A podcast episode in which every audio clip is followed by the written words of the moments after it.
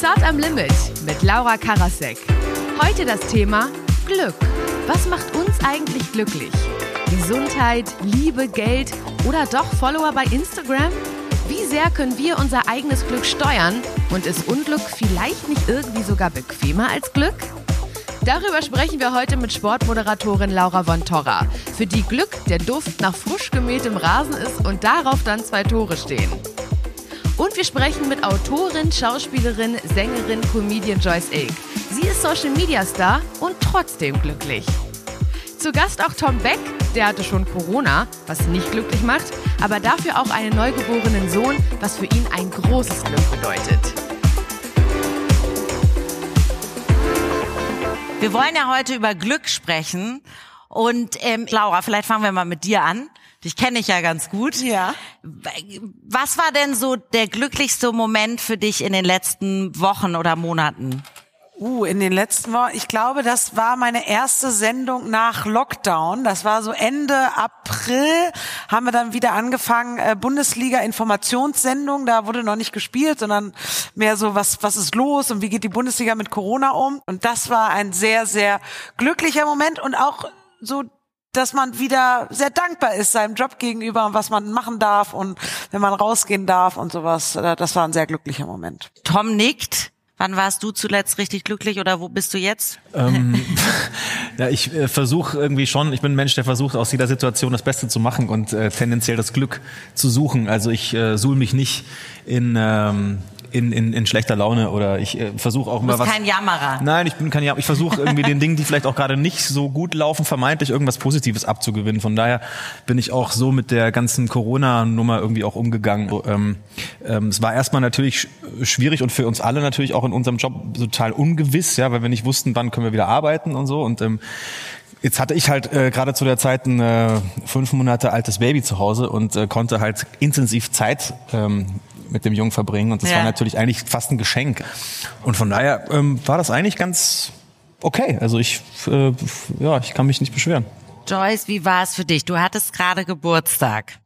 Und du hast ja. ja auch gepostet, dass du es hast, älter zu werden. Ja, voll. Warum? Was hast du daran so? Oder wie gehst du mit Geburtstagen um?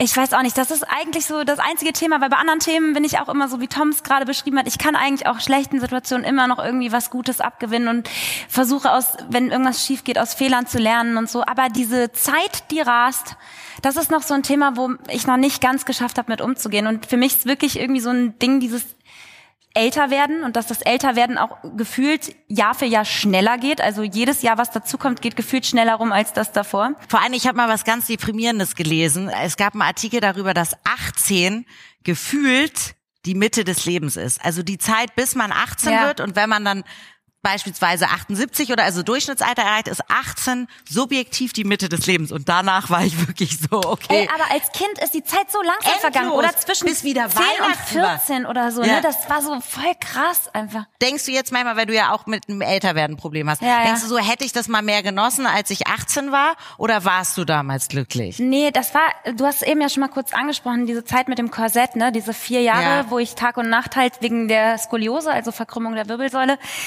ein Korsett tragen musste, so ein hartes Plastikkorsett, was halt im Wachstum dann die Wirbelsäule gerade drücken sollte. Das hat richtig auf die Knochen gedrückt. Ne? Wie alt warst du da? Wie? Ich meine, ich war so zehn, als ich das bekommen habe. Und dann ging das in diese Teenagerphase halt mhm. halt rein.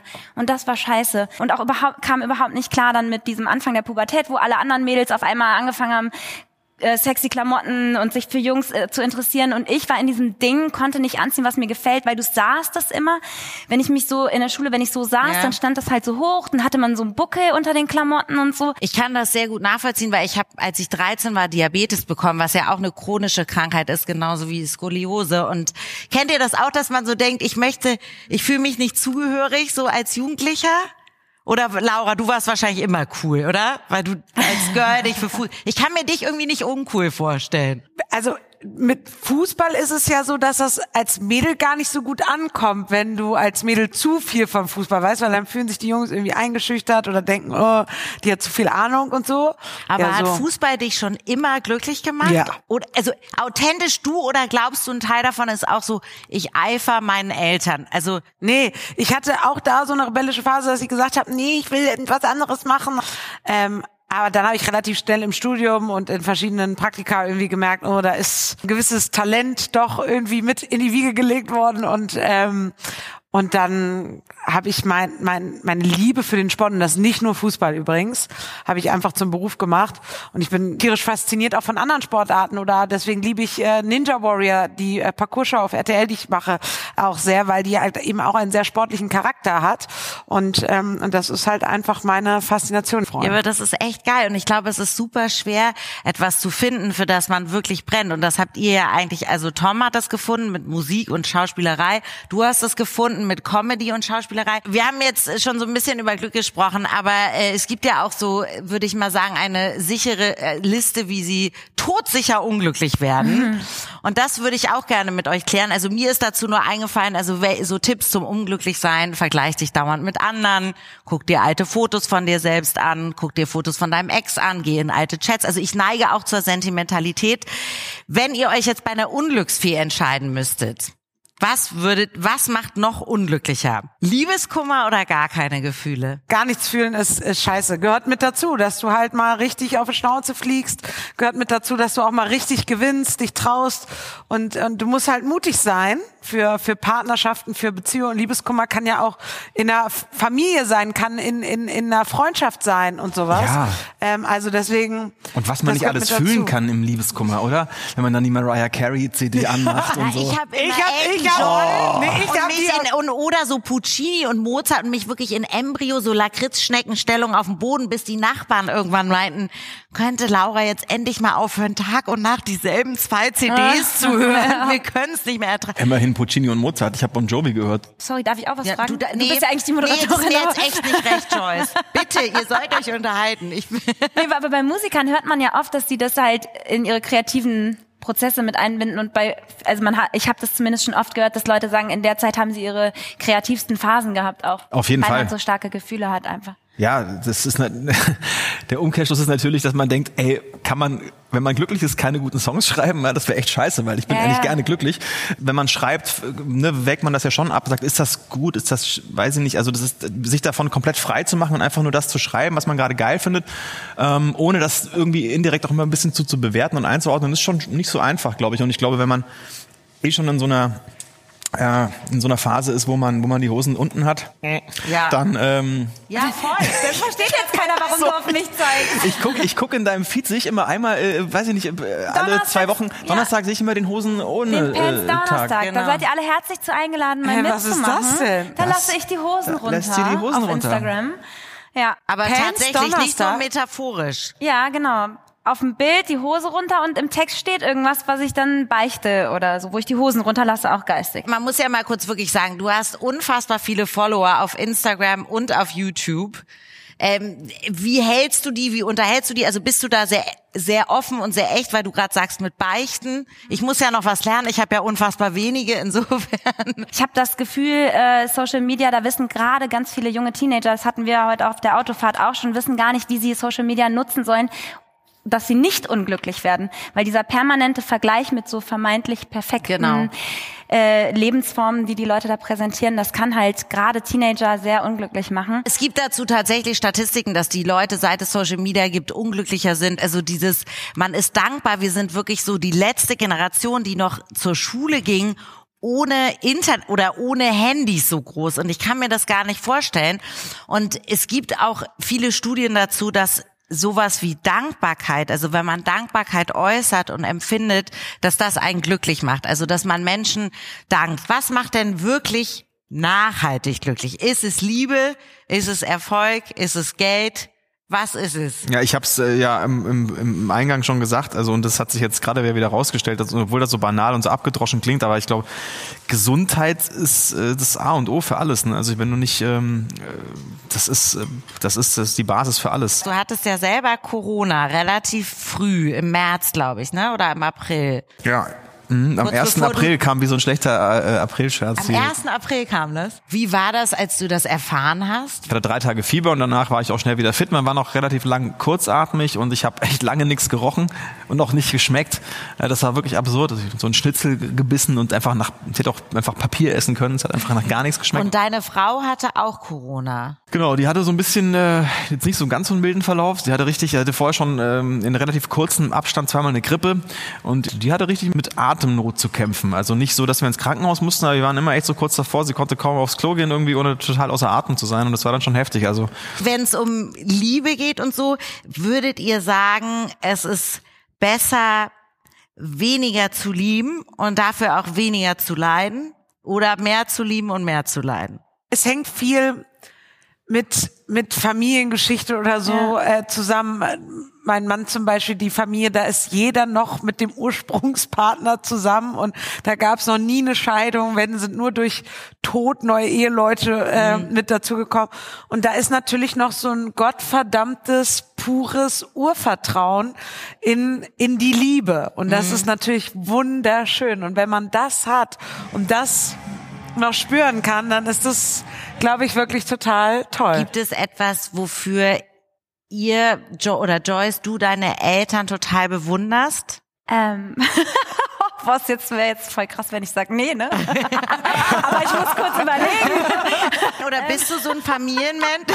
nee, gibt's jetzt nicht, fällt mir jetzt. Ich bin mega der Familienmensch und ich liebe meine Familie und die ist auch sehr groß und die unterstützen mich alle äh, extrem. Also dankbar bin ich denen auf jeden Fall dafür, dass ich nie das Gefühl hatte, oh, ich brauche jetzt extrem viel Mut, um mich irgendwie selbstständig zu machen oder eben nicht so einen klassischen Weg wie manche anderen zu gehen oder so, weil ich wusste, meine Family, die wird immer für mich da sein, egal wie viel Scheiße ich baue, egal irgendwie, wo ich lande, die, die stärken mir immer den Rücken und ich kann nicht tief fallen. Das, äh, dafür bin ich denen unglaublich dankbar. Ja, das ist ein mega beruhigendes Gefühl. Ist euch mal ein wirkliches Unglück widerfahren in eurem Leben? Ja, die gibt's oder gibt's verschiedene, aber nicht so. Ich glaube, ich setze das dann für mich auch immer so in Relation, auch wenn man das vielleicht nicht immer soll, weil gerade das eigene Unglück oder Glück ja auch entscheidend ist und man kann das nicht immer mit dem anderer vergleichen und auch messen.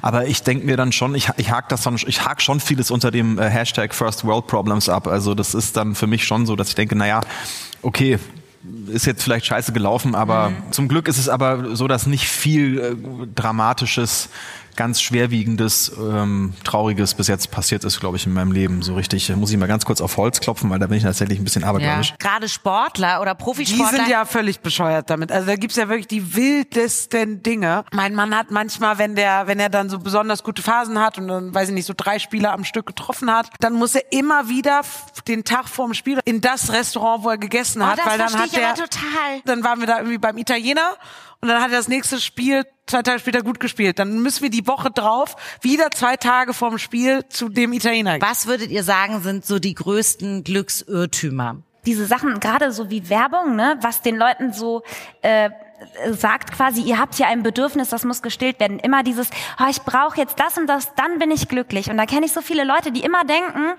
das will ich so gerne haben, dann, dann bin ich glücklich. Und wenn sie das haben, dann wollen sie das nächste und merken gar nicht, dass diese Bedürfnisse... So dieses im Überfluss Ja. auch alles, ne? Ja, ich glaube, das ist eher eine Last, als dass es glücklich ja, macht. total. Und diese Gier. Also es gibt so einen schönen Satz, der heißt irgendwie, nichts ist toter als ein erfüllter Wunsch. Also in dem Moment, wo dieser Wunsch sich erfüllt, willst du schon wieder den nächsten. Genau. Und ich glaube, was auch noch ein Irrtum ist, was ja auch viel auf Partnerschaften zutrifft, dass ähm, viele erwarten, dass der Partner einen glücklich machen soll.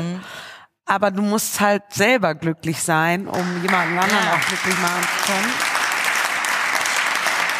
Und das ist ein großes Irrtum, wenn andere Leute dann so ihr Glück in die Hände eines anderen legen, weil das, das kann auf Dauer nie gut gehen, glaube ich. Ich finde, Musik ist schon sowas, oder? Was einen Mhm. krass schnell glücklich machen kann. Habt ihr irgendein richtig doofes Lied, was ihr, also ein Schlager, irgendein Song, der euch... Oh, mich kann Lionel Richie kann bei mir richtig die Laune heben. Und ansonsten, äh, äh, wir nennen es immer die Von Torra Nationalhymne, Vicky Leandros, ich liebe das, Das Leben. Leben. So, das, das, Das macht dich, das macht mich aber auch immer ein bisschen traurig, irgendwie das macht sagen. mich Das auch ist so- traurig, aber dann, nicht so, um mich. Glaub mir, ich liebe das Leben. und weine ich manchmal noch um dich. Das ist eigentlich ein bisschen traurig. Traurig, Ist ja, ist ja auch Dein ein, Koffer wartet schon im Flur, ne? Ich trete demnächst als zertifizierter Life-Coach auf. Sie können mich buchen. Und falls Sie noch einen großen Hinweis von einem sehr wichtigen Philosophen brauchen, wie sagte schon die Diddelmaus, Liebe, Glück und Sonnenschein sollen immer deine Begleiter sein. Ihr Lieben, danke, dass ihr da wart. Vielen, Vielen Dank, Dank. für diesen schönen Abend. Denken Sie dran, bleiben Sie immer ein bisschen zart und immer ein bisschen am Limit. Ich freue mich. Das war Zart am Limit mit Laura Karasek. Die TV-Folge findet ihr in der ZDF-Mediathek. Und nächste Woche geht's bei Zart am Limit um Fame. Zu Gast sind dann Charlotte Würdig, Dagi B und Annette Weber.